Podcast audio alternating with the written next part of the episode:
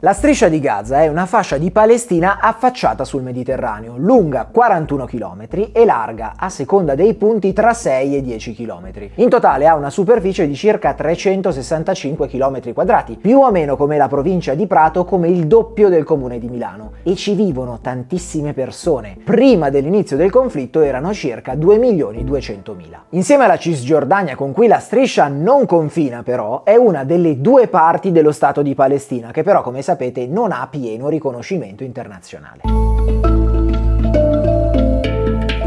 Ciao a tutti, io sono Alessandro Beloli e questo è Geopolitics, il podcast di Geopop dedicato alla geopolitica.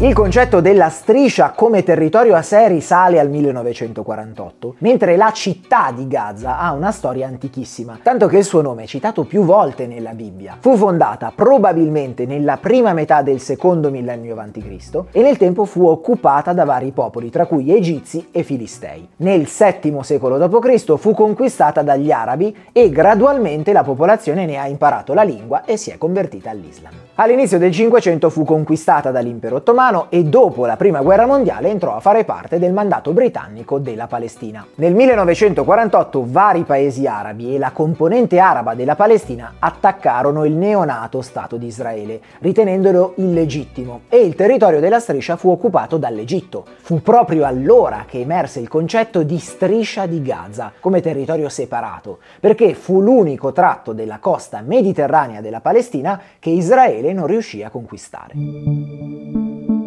Prima e durante la guerra del 1948 la striscia andò incontro a un enorme boom demografico. Circa 700.000 abitanti dei territori occupati da Israele, infatti, furono costretti a lasciare le loro case e gran parte di loro si rifugiò nelle zone vicine, tra cui Gaza. Nella striscia furono perciò allestiti vari campi profughi, inizialmente composti da tende e in seguito da edifici in muratura, nei quali vivono ancora oggi i discendenti dei rifugiati. La fascia restò sotto l'Egitto fino alla guerra dei sei sei giorni del 1967, quando fu occupata dalle truppe israeliane e dopo la quale iniziò la realizzazione nell'area di colonie sioniste. Ecco, ricordiamo cos'è il sionismo in breve. È quel movimento nato a fine 800 che si proponeva di costituire uno Stato ebraico nella regione palestinese. È qui che possiamo rintracciare le origini di Hamas una sigla che significa Movimento di Resistenza Islamica. In sintesi si tratta di un'organizzazione che combatte per l'autonomia degli arabi palestinesi, imponendo al contempo i principi dell'Islam e che oggi è considerata terroristica dall'Unione Europea,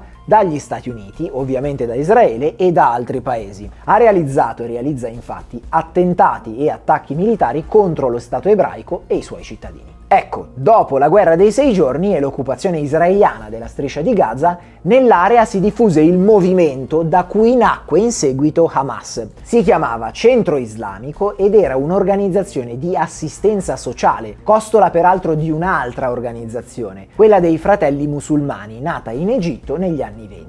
Inizialmente il centro islamico non si occupava di politica ed era vista con favore anche da Israele, ma negli anni Ottanta la situazione cambiò. La striscia continuava a rimanere sotto Israele, in Cisgiordania proseguiva la colonizzazione sionista e così nella regione palestinese scoppiò la prima intifada, cioè una vasta rivolta, e il centro islamico decise di sostenerla. A questo scopo nel 1987 fu costituita proprio Hamas, che doveva essere una sorta di ramo militare dei fratelli musulmani in Palestina.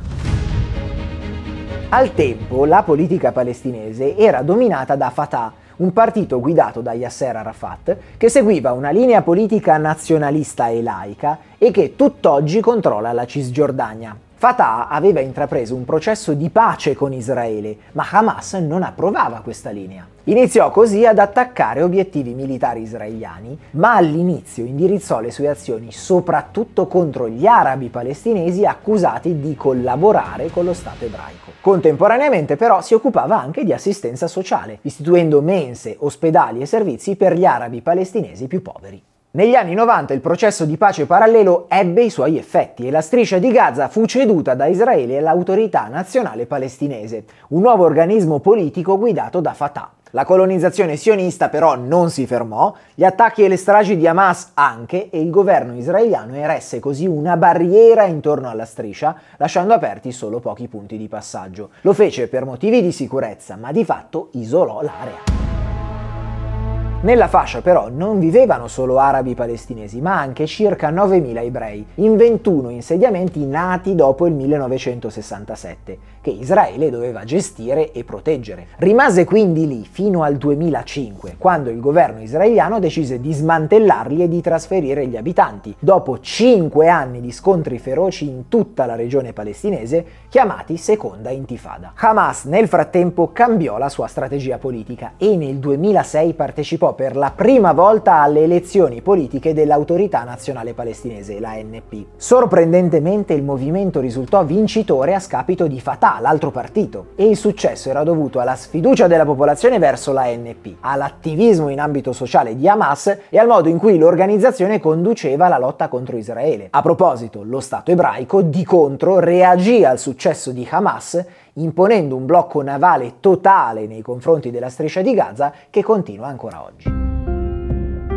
Dopo la vittoria elettorale iniziò un periodo molto caotico e nel 2007 scoppiò una sorta di guerra civile tra Hamas e Fatah. Ma come si concluse? Il movimento islamista prese il potere nella striscia di Gaza, mentre Fatah, attraverso l'ANP, conservò il controllo della Cisgiordania che, ricordiamolo, rimane ancora occupata in parte da Israele. Da allora lo stato di tensione è continuo. Hamas e altre milizie arabo-palestinesi lanciano frequentemente razzi contro lo Stato ebraico. Quest'ultimo li abbatte attraverso il sistema antimissilistico Iron Dome e risponde soprattutto con bombardamenti aerei. Questi purtroppo causano anche vittime innocenti, ma c'è da dire che in passato a volte sono stati i membri di Hamas a nascondersi in edifici civili per cercare di dissuadere Israele dal contrattaccare oppure per mettere lo Stato ebraico in cattiva luce. Oggi la striscia di Gaza rimane circondata dalla barriera edificata da Israele, sulla quale si aprono alcuni varchi, tutti controllati. Hamas ha però realizzato nel tempo un'intricata rete di tunnel sotterranei che le permettono di contrabbandare merci, tra cui armamenti, con l'esterno, soprattutto al confine con l'Egitto. Rimane poi il blocco navale israeliano che inizia a poche miglia dalla costa, impedisce il commercio marittimo, lo sfruttamento di un giacimento di gas scoperto nel 2000 e la pesca oltre una determinata distanza distanza dalla riva. La situazione più drammatica però riguarda le condizioni della popolazione. Gran parte degli abitanti vive ammassate in edifici fatiscenti e i servizi, comprese l'assistenza sanitaria e la fornitura di acqua ed energia, sono estremamente carenti. Secondo un rapporto del 2021 della Banca Mondiale, circa il 60% della popolazione di Gaza vive al di sotto della soglia di povertà e il tasso di disoccupazione supera il 50%. Nella striscia arrivano anche aiuti internazionali, ma secondo Israele e i suoi suoi alleati sono in tutto o in parte usati da Hamas per le sue attività. Sul piano politico, infatti, la striscia rimane controllata dal movimento e di fatto il governo è separato da quello della Cisgiordania. Nel territorio sono attive varie milizie armate, ad esempio le brigate Esedin al-Qassam, il braccio armato di Hamas, ma anche il movimento per la jihad islamica in Palestina. Le due entità sono considerate organizzazioni terroristiche da Israele e da vari paesi occidentali, ma godono di un certo sostegno popolare. Molti abitanti della striscia di Gaza infatti considerano Israele responsabile delle condizioni in cui vivono e hanno un forte desiderio di rivalsa. Attenzione però, ci sono anche tanti arabi palestinesi profondamente contrari contrari rispetto ai metodi e all'ideologia di queste organizzazioni, soprattutto in Cisgiordania. Ragazzi, grazie mille di averci seguito. Noi vi aspettiamo sempre qui con una nuova puntata di Geopolitics, il podcast di Geopop dedicato alla geopolitica.